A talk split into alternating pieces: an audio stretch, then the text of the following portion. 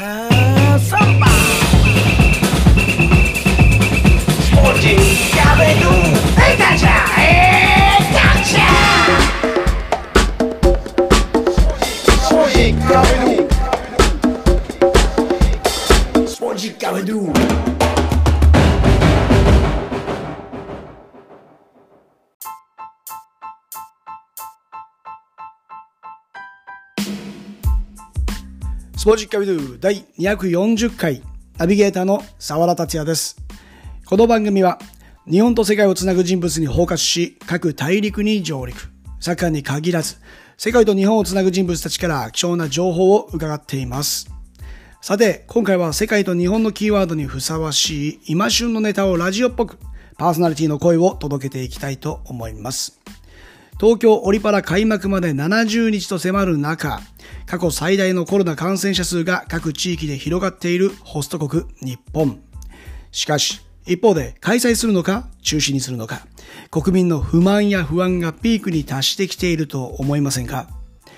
?5 月といえば運動会などイベントも増えてくるんですが、延期や中止の判断を迫られているところも増えてきているようです。僕も5月ゴールデンウィークに昨年と同じイベントが一つ中止となり、今週まさにさらに一つイベントが延期となりました。これで2021年に入ってから4つ目です。また延期となりますと、次の日程調整や会場の確保など、作業は振り出しなんです。日本の多くのスポーツはボランティアの存在に支えられています。思いやり、気遣い、優しさ。日本人らしい背景に守られている一方、厳しく言うと、ボランティアなくして成り立たない状況下であるんです。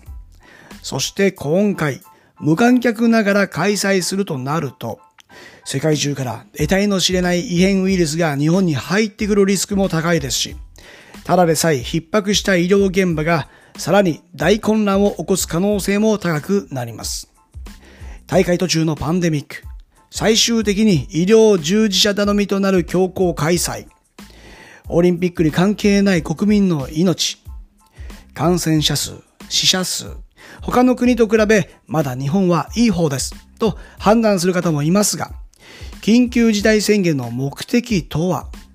未だに東京オリパラピック開催の最終ビジョンが発表できないのはなぜか。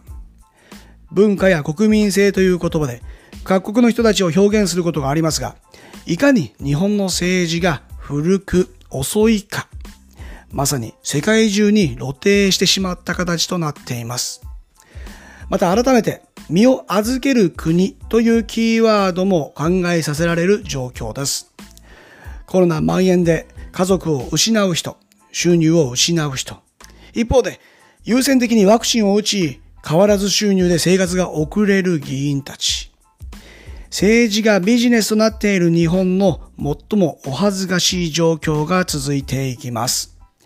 次回はアルゼンチンで初めてプロの講師となった日本人、飯沼直樹さんのインタビューを配信していきたいと思います。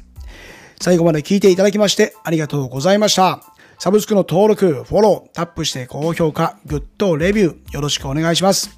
裏話などをつぶやいているツイッター、カタカナで沢田達也。こちらへのツイートもお待ちしています。僕はこの状況下に東京オリパラピック開催を諦めた一人です。ここまでのお相手は沢田達也でした。Muchas gracias. Chao. Adios. Sporty Avenue.